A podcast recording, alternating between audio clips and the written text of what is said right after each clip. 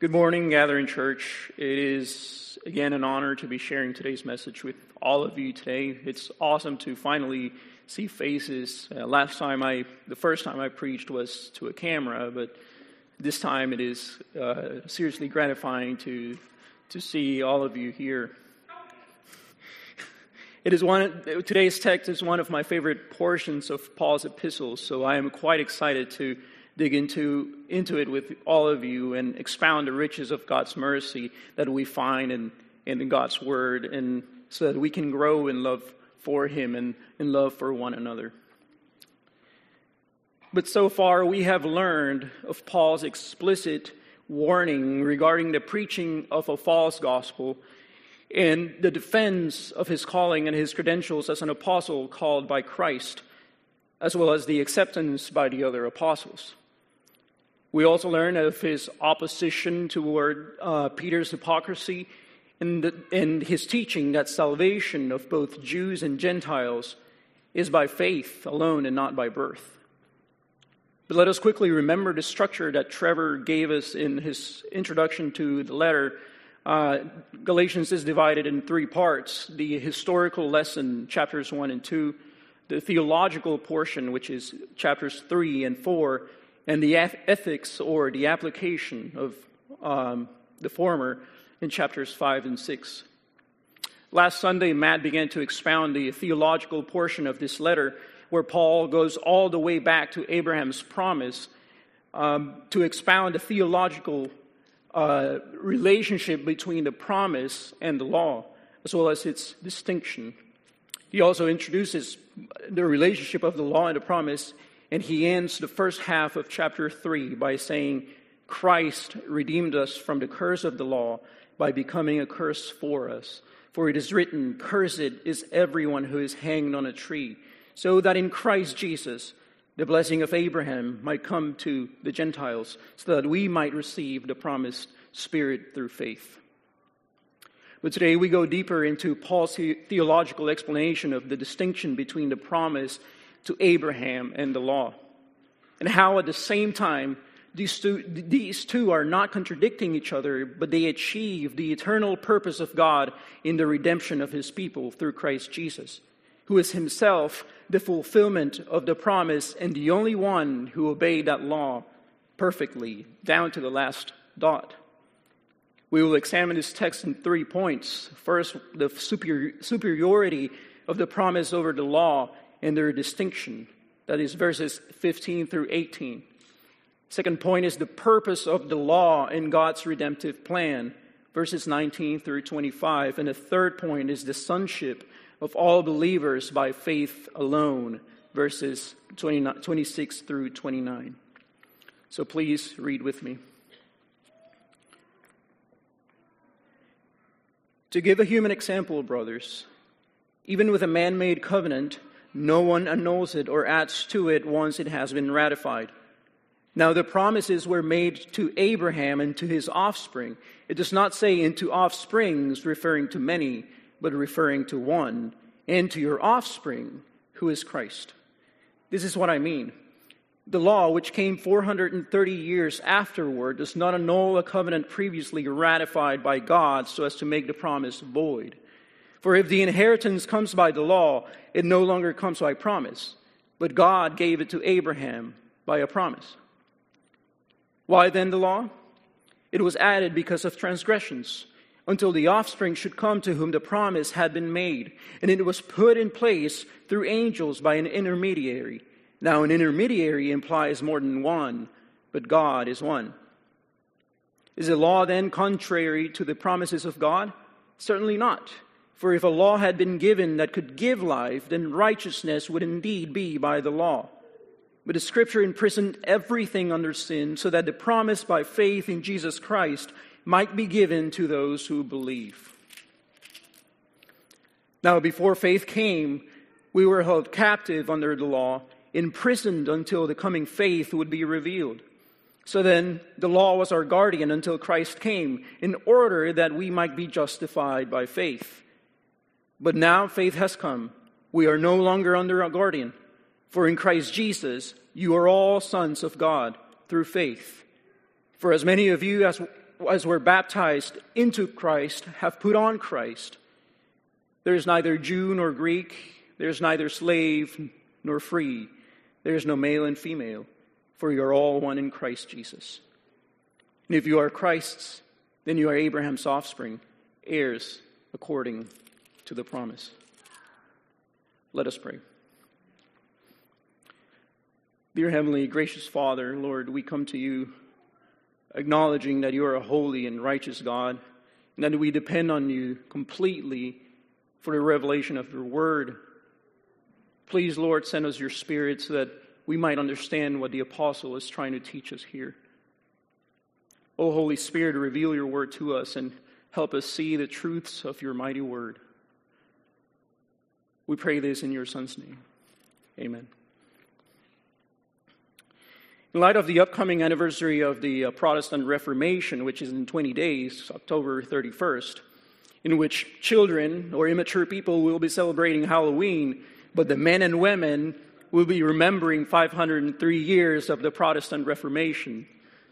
It would do well for us to remember what God did through the German reformer Martin Luther. After a life changing experience, after he thought he would die, Luther vowed to St. Anne, the patroness of the uh, miners, that he would give up everything as long as, as long as she intervened for his life. To fulfill his vow, Luther joined the strictest monastic order, the Augustinians.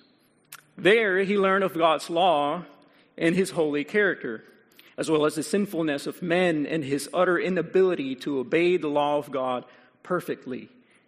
He was also a brilliant law student, and he understood that God's law demanded nothing but perfection. For years, he fought and toiled to live up to the standards of God's law to no avail. He eventually became disillusioned because he understood that as an unrighteous man, he could not possibly obey the law to the letter, and that he stood under the judgment of God daily. He later reminisced of his days as a monk, and he wrote, quote, When I was a monk, I wearied myself for almost 15 years with a daily sacrifice. I earnestly thought to acquire righteousness by my works. I tortured myself with prayer, fasting, vigils, and freezing the frost alone might have killed me. Unquote. See, as a law student, Martin Luther read the law of God and he understood its purpose. It revealed to him that he was a sinful man and that he violated God's commandment every single day, and that the only payment that he deserved as a sinner was condemnation. While he understood its effects and promise, he was still blind to what the law points to, namely to trust in Christ Jesus and believe his gospel so that by believing, Christ's righteousness is imputed to the sinner, thus justified before a holy and righteous God. Obviously, Luther did not come to justification by faith alone on his own. He read and read and reread Paul's epistles until the Spirit of God opened his understanding and his mind to see the beauty of what Paul meant when he quoted, The righteous shall live by faith. And we have established that this theme is uh, Paul's theme throughout the entire letter of the Galatians. In chapter 3, will be a theological defense of what the Judaizers, against what the Judaizers were teaching, as Luke tells us in Acts 15 They, they taught, unless you are circumcised according to the custom of Moses, you cannot be saved. They were clearly adding to that promise by saying, yeah, you are saved by Christ. Yeah, you are saved by faith in Jesus. But you must also obey the law of Moses. Otherwise, you cannot be saved. They were also teaching uh, against Paul's doctrine of justification and many others. And they created dissension, they created distrust and opposition against the Apostle Paul. But ultimately, what they were creating was opposition against Jesus Christ and his gospel. So, in order to rectify the accursed religion that the Galatians were starting to accept, Paul had to go back to Abraham, he had to go back to Moses, and the fulfillment of both of those, namely Jesus. So let us read verses 15 through 18 once more. It says, To give a human example, brothers, even with a man made covenant, no one annuls it or adds to it or once it has been ratified. Now, the promises were made to Abraham and to his offspring. It does not say into offsprings, referring to many, but referring to one, and to your offspring, who is Christ. This is what I mean. The law, which came 430 years afterward, does not annul a covenant previously ratified by God, so as to make the promise void. For if the inheritance comes by the law, it no longer comes by promise, but God gave it to Abraham by a promise. I think we can certainly understand Paul's main point in these verses. he begins by illustrating the promise of God to Abraham using a human example, or as other translations worded, everyday life examples. The word covenant in verse 15 in the Greek can mean just that, covenant, but it also means will, as in a dying man's will or testament. This is pretty straight. This is pretty straightforward. Once a man has established, when he has sealed and ratified his will, no one can add to it or invalidate it. If no one can do such a thing with a man made covenant, how can a covenant or promise made and ratified by God be added onto or revoked of its validity? To add to a will or testament would certainly be dishonoring once the man's death has ratified and sealed it. It would be evil to deprive those beneficiaries from the fruits of the hard work of their father. It is like telling a widow, You must now work for your, as your husband worked to earn what he has already given you. The promise would no longer be a promise, it would be a burden. And Paul is trying to remind the Galatians that they no longer need to work toward the inheritance because, because it is already theirs. It is theirs by faith, as it was to Abraham the promise couldn't be void. And so far, Paul has referred to the Abrahamic covenant as the blessing, whereas in verse 16 he says the promises or the promise. In the immediate fulfillment of that promise, it was physical, certainly. Uh, Abraham received a numerous descendants, and, and his descendants certainly received the land of Canaan. We just finished the book of Joshua, and we studied how the Israelites conquered Canaan. But the ultimate, ultimate fulfillment of that promise was spiritual. Paul argues that Scripture did not say seed, referring to many, but one seed, who is Christ. Therefore, the ultimate fulfillment of Abraham's promise was found in Christ alone and no one else. As Dr. Thomas Schreiner rightly explains, quote, the covenant with Abraham was characterized by promises, signifying what God would bring to pass by his grace. The term promises calls attention to God's work rather than to what is attained through human effort. Unquote. Paul's whole argument revolves around this. He would bring, God would bring his promise to pass in spite of Abraham and in spite of his people, in spite of everything they did God would remain faithful and he would keep his promise. All Abraham did was believe in the faithfulness of the Lord to keep that promise. And although he never saw it in full fruition, his offspring came and fulfilled it, namely Jesus Christ. But we can go all the way back to Genesis 3:15. When God declared a curse on the serpent, he said, I will put enmity between you and the woman, and between your offspring and her offspring. He shall bruise your head, and you shall bruise his heel. So, this was God's redemptive plan all along. It was to make a people for himself. He made a covenant of grace that he would fulfill, not by works from the people, and not conditioned, but by something, but by, he made it by grace alone. And this is the distinction between the Abrahamic covenant and the Mosaic law in Exodus 19 through 24. Paul says in verse 17 that the law, which came 430 years afterward, does not annul a covenant previously ratified by God so as to make it void. So here's the crux of it all. The law was meant to be temporal. By coming, by coming 430 years after the promise, the law would not only be superseded by faith, but it would also be its servant. The Judaizers taught that the law supersedes the promise. works supersede faith because the law was added afterwards, then they thought that it must mean that God gave it to make their faith perfect. But the law meant works, it meant burden, it meant curse. The law established a conditional covenant. In verse 18 says, For if the inheritance comes by the law, it no longer comes by promise. Because it is impossible for a man to work and justify himself through the law. As we learned from Martin Luther's journal entry, I, he said, I tortured myself with prayer, with fasting, with vigils, with freezing, and I almost died. So the law can only bring death. The law does not give eternal life, but God gave it eternal life to Abraham by a promise.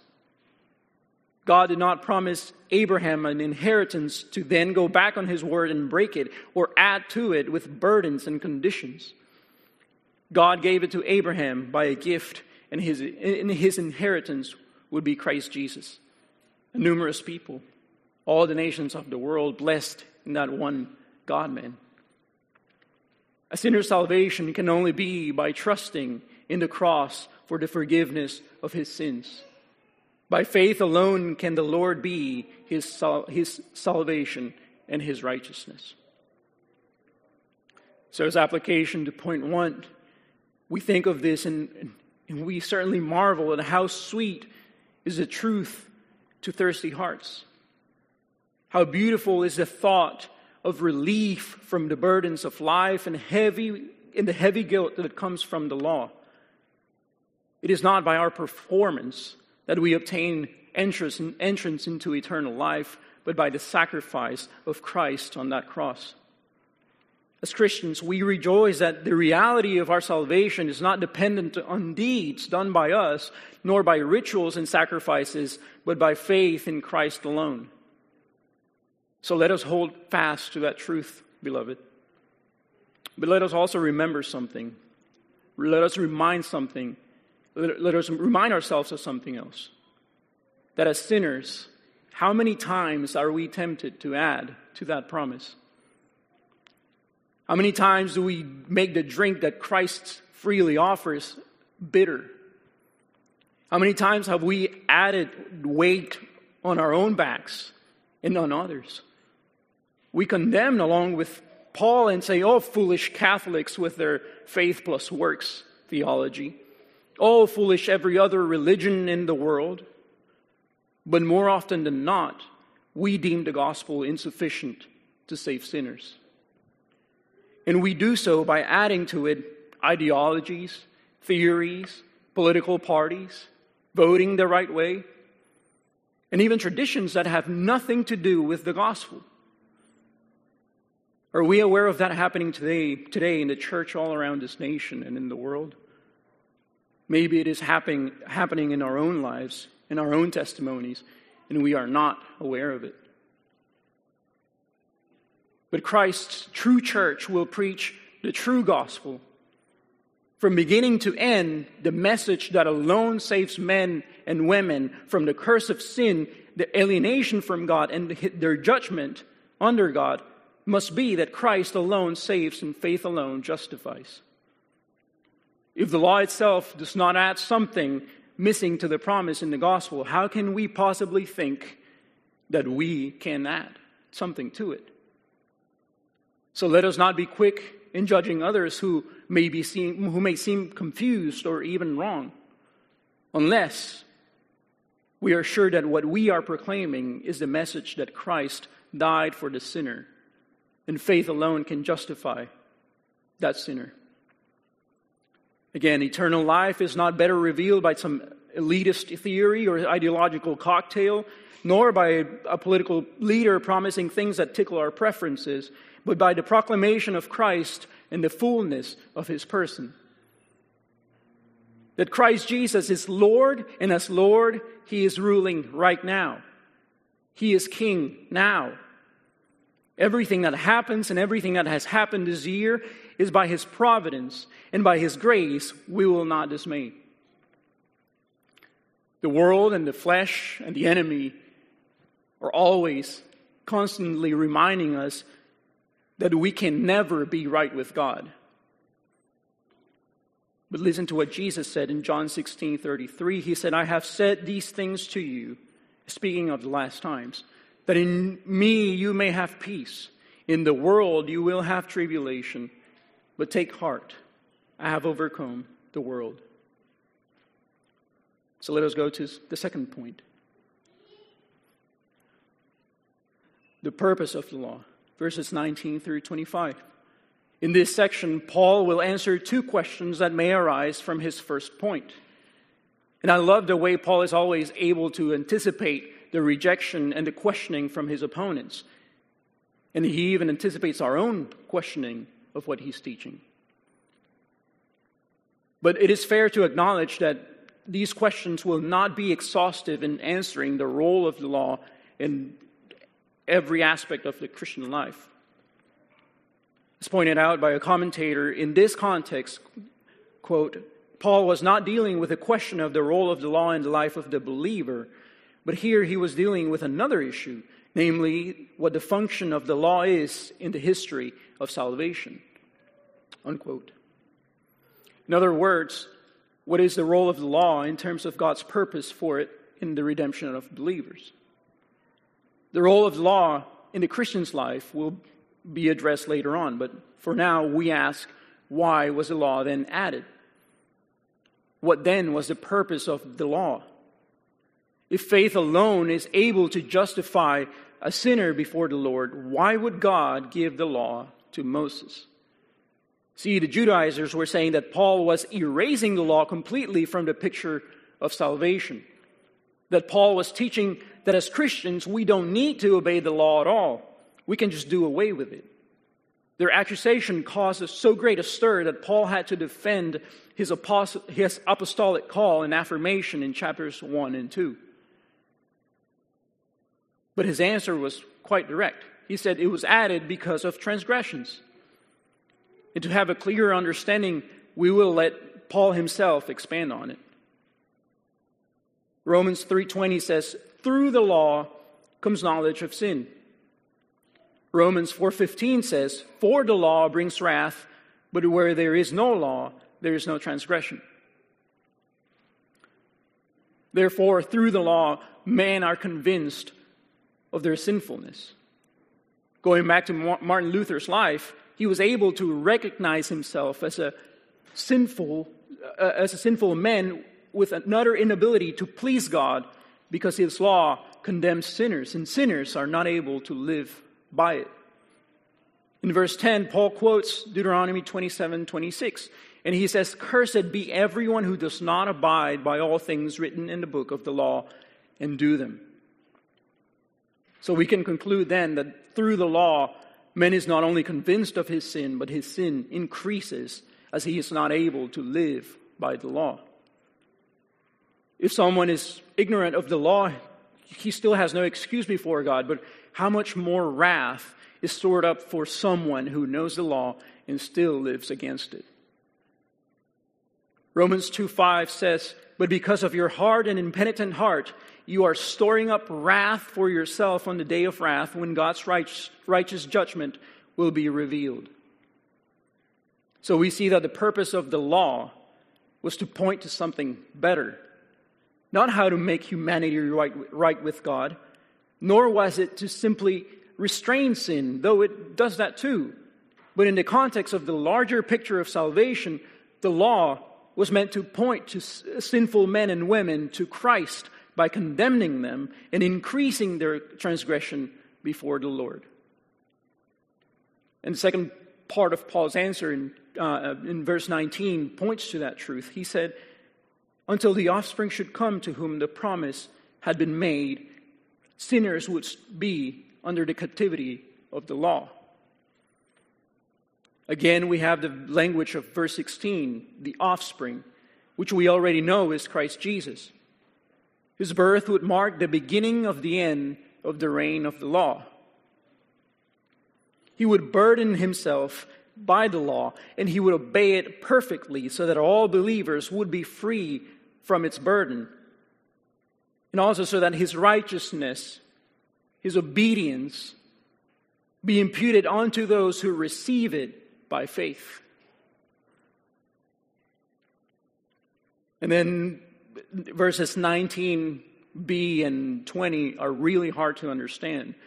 So don't worry, I, won't, I will not spend too much time on it because there are 250 to 300 interpretations of just those two verses, and we will not be tangled in any of them. So, as Alistair Begg says, the main things are the plain things, and the plain things are the main things. Get to the point. but the second question that Paul addresses seems formatted as if it were Paul questioning the Judaizers. He says, Is the law then contrary to the promises of God? Certainly not. For if a law had been given that could give life, then righteousness would indeed be by the law. The Judaizers were saying that eternal life was to be achieved by holding faith on, the, on one hand and by holding the law on the other. It was as if the Christian was walking on a tightrope, holding a stick with weights on each end, both perfectly balancing the walker as he tries to reach his destination. That's certainly a really attractive view of the law, but it but Paul thankfully Paul here is saying no. You can't do that. Because sinful humanity cannot possibly obey the law to reach eternal life. For there is no law that frees the sinner from his righteous condemnation. The law is not both life and death, it can only be one. See, the inheritance of life came only by the promise, and to say that the law gave life was contradicting the promises of God. So Paul clarified. He said Scripture imprisoned everything under sin, so that the promise by faith in Jesus Christ might be given to those who believe. And here we see the involvement of Scripture in the life of regenerated sinners. The entire counsel of the Word of God points toward Christ. The Word is piercing when it accuses the guilty, when it wounds the mighty, when it humbles the proud, when sinners find that everything they thought they were means nothing without Christ. They become wretched beggars. Sinners are led to seek relief from their guilt, rest from their burden, ointment for, for their wounds, and living water for their thirst. Jesus told the woman at the well in John 4 if you knew the gift of God, namely Jesus, and who is it that, that is saying to you, Give me a drink? You would, you would have asked him, namely Jesus. And he would have given you living water, namely Jesus. And after a long discussion between our Lord and the Samaritan woman, he reveals to her the sin that reigned in her life. He said, For you have had five husbands, and the one that you now have is not your husband. But he does not leave her lingering in her guilt. He tells her, The water that I will give him who believes in me will become in him the spring of water welling up to eternal life. She had found the Messiah. She had found the offspring of Abraham. And he told her, He said, I who speak to you am he. And verses 23 through 25 in the second point are the final strike from Paul to show the role of the law and the plan of salvation. He explains that the law held everyone, everything captive. And he uses two illustrations to show us how the law functioned before faith came, before Christ established his new covenant. The law then functioned as a prison, since all men are captive and imprisoned by it, and a guardian to show that justification is by faith in Christ. In his use of prison, Paul is saying that the captivity or the confinement under the law cannot possibly be escaped from. We know how terrible of a place prison is. It is heavily guarded by armed officers. Some are in the middle of nowhere. It has large walls and fences that serve to keep the prisoners in, and it has 24 hour surveillance. You, we may argue that some have escaped, but not from God, not from the law of God. When you, are, when you go in, you are meant to stay in until you serve your sentence. You are in bondage to it, and you cannot possibly taste freedom. And when Paul refers to the law as our guardian, he speaks in terms of a tutor. The word in the Greek is pedagogos. And from that word, we get pedagogues. You can also notice that pedagogy comes from there. But it's also, it can also be translated as tutors. Because in the Greco Roman world, a tutor was a slave, usually, whose sole responsibility was to look after his master's child until this one came to maturity. They would teach the children good manners, good behavior, and make sure that they actually attended school. They would, they would also discipline. They, they had permission from the parents to actually discipline. And some were cruel, some were oppressive, some were mean. Others were loved, but they, the, the point is that they were to exercise their duties until the child became an independent adult or a mature adult. So before my parents got married, they served as teaching volunteers in an orphanage that was opened and sustained by the uh, church we attended in Nicaragua. Soon after they got married, they went back to that orphanage to serve as the guardians of the female section in the orphanage. They eventually became the uh, general directors of the entire facility. But I spent the first 10 years of my life there, and throughout that time, I was able to notice the role my parents played in those kids' lives. They served as their guardians, as their tutors, and when the situation saw it fit, as the one holding the rod for discipline. But the children loved my parents, and I was able to understand why at a very young age. Their lives had been marked by abuse, loss, neglect, vices, utter poverty, and instability. Some of them did not want to be there, and they were not to be blamed for it. But others were thankful to have three meals a day and a bed to lay on at night. But one thing they knew, and we all knew for sure, and that was that the orphanage was a temporary state. My parents were temporary parents. They knew that maybe, maybe one day a family would come and take them away from that place. Or they would get too old and forced into the world and find a family of their own and a job. I saw many get adopted, and those were some really great and joyful times. But I also saw many of them pack their things and leave. It was tough because I knew that the only thing those kids wanted was healing, stability. They wanted love. And they all and for it all they wanted it to be eternal. Similarly, the law was not meant to be our prison. It was not meant to be our guardian forever. We discussed already the temporary nature of the Mosaic covenant and how it plays an important role in the bigger picture of redemptive history. But its jailer and custodian roles have ended. They ended with the coming of Christ Jesus, the seed of Abraham, the second Adam, and the glorious high priest that obeyed the law for us. We are no longer under the law. We are no longer under the rule of sin. We are now free in Christ. And finally, we get to verses 26 through 29, and I would like to read them again. It says, For in Christ Jesus you are all sons of God through faith. For as many of you were as we're baptized into Christ, have put on Christ. There's neither Jew nor Greek. There's neither slave nor free. There's no male and female, for you are all one in Christ Jesus. And you are Christ's. And if you are Christ's, then you are Abraham's offspring, heirs according to the promise.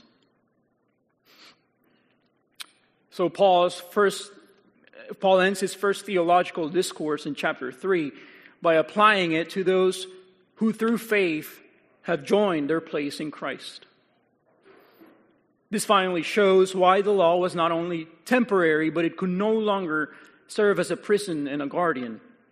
For in Christ Jesus, you are all sons of God. So Paul is now declaring that the Galatians are not only saved through faith in Christ, but that in him they are all sons of God. The veil was torn, and the dividing wall between the Jews and the Gentiles, namely the law, has been crushed. There are no more conditions to belong to God's people. He is now the Father of Jews and Gentiles who, through faith, come to Christ and seek the forgiveness that only Jesus offers. Verse 27 reveals that everyone who by faith has come to Christ is baptized into Christ to symbolize the putting on of Christ. All who have been baptized in faith have made a public proclamation of the transforming nature of the gospel. in this verse, Paul compares baptism to the putting on of Christ as one who clothes himself with the new self. The ordinance of baptism is then a vivid picture of Christ's death and resurrection. The immersion of the believer means that the old self has been crucified with Christ, and his righteousness, Christ's righteousness, now clothes the new believer. It also clothes all who have put, put on Christ, namely, all who have by faith received Jesus as their Lord and put their trust in Him alone. There's neither Jew nor Greek. There's neither slave nor free. There's no male and female, for you are all one in Christ Jesus. Right after the racial tensions began back in May of this year, two brothers of this church, my wife and I, decided to go downtown and offer a message that was utterly different from the one shouted by the press and social media and prominent pop culture figures. We saw everyone with, with, signs, so we decided to take some of our own. Ours did not have catchy slogans or insults. One of them had John 14, 6, which reads, I am the way, I am the truth, and I am the life. No one comes to the Father except through me. The other one had Galatians 3:28. And our goal was not to create discord, nor was it to condemn people with the verses. We simply wanted to see that, uh, we simply wanted the people to see that sin, division, hurt, deep wounds could only be healed by the power of Christ's gospel and his utter destruction of any barrier standing between people of different ethnicities, different social and economical, economical status, and even different sexes. We expected conversations and we expected people to ask us questions. And we thought we were ready for it. but one man approached the two brothers that were with us and he read the text. They had Galatians 3:28. After observing them a couple of seconds, I saw that his indignation was evident. And he asked us about our goal being there. Why were, why are you guys here? After some exchange, he asserted something that was merely mirroring the society at large. He said, Jesus has no place here. Christianity has no place here. See, he assumed that we offered that what we offered simply had no power to cause change, to create unity, to pierce and heal. He assumed that something else was needed and that Christians were the last people to offer such solution. And here in this verse, Paul's objective is not to obliterate ethnic differences or advocate for some colorblind approach to ethnicity. But his argument in the first distinction of verse 28 is that ethnicity no longer matters in the salvation of equally sinful men and women. The Judaizers advocated that as long as the Galatians remained uncircumcised, they did not belong to the people of God. But Paul said, No, you belong to Christ, therefore you are God's people. You are God's sons, not by making yourselves part of a people, but by being incorporated through faith in Christ into God's family by the work of God. So the gospel not only reconciles and unites us to God, but it also unites us to one another. It unites us regardless of skin color and cultural backgrounds. And one of the best images of that is all of us partaking in communion as one body, as one people, as all sons of God. And my prayer is that the gathering church goes out and actually reaches out to people that are different from us.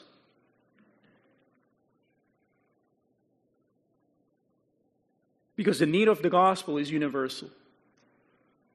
People of all races need it. People of all social ranks need it as well. And both men and women need it so that once sinners come to Christ, once they put on Christ, their identity is renewed.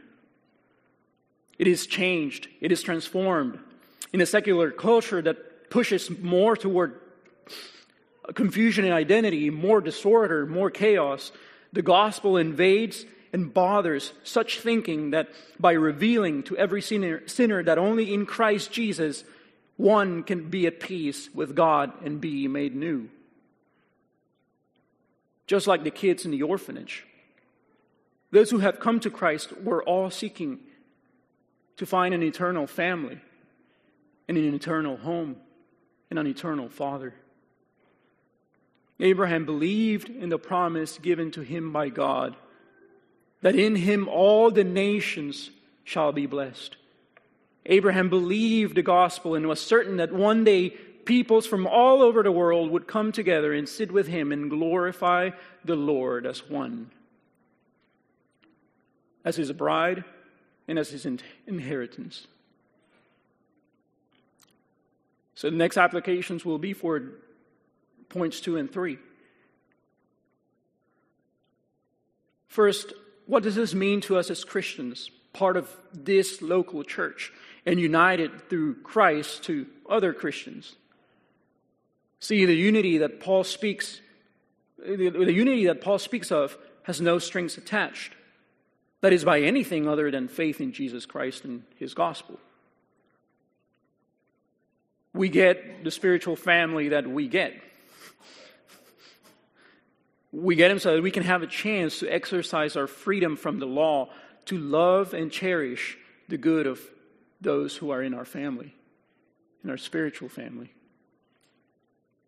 We have been freed from the works of the law to obtain salvation in order that we may not possibly think that those who do not do as we do or think as we think are not saved. Today, we may disagree on political issues, and trust me, it is not easy, but no one said it would, be easy. But let us not bound each other's consciences on the basis of traditions theories, ideologies, and political arguments, but on the basis of Christ and everything he taught in his word, the whole counsel of his word. Better yet, let us seek peace.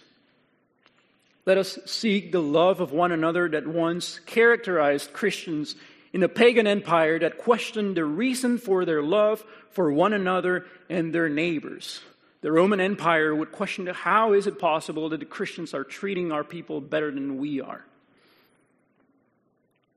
So if we disagree, let's seek conversation. Let's seek to have a clear understanding of what your brother or sister is saying and where they come from, so that you do not fall into temptation to sin against a brother or a sister in Christ. Ultimately, let us not be mere reflectors of the tendencies of the world, of the tendencies of the culture, because the world has plenty to say against the Word of God, but the Word of God alone has the truth about the world. Instead, let us seek Christ. Let us mirror Him and be more like Him, loving in truth, seeking to honor, and glorifying the Lord. Secondly, what do these points say about our approach as Christians to those unbelievers around us and those in our jobs, in our families, in our government? As we apply these verses into our own lives and in our own church, let us think of the bondage in which our neighbors are still in.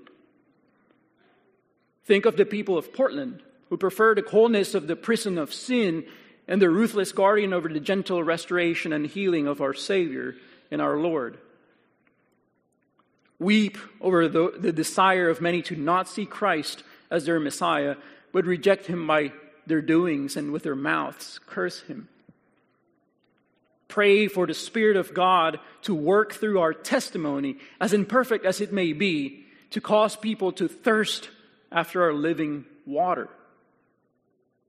Again, if we find ourselves in disagreement with someone, let us address it with peace and grace.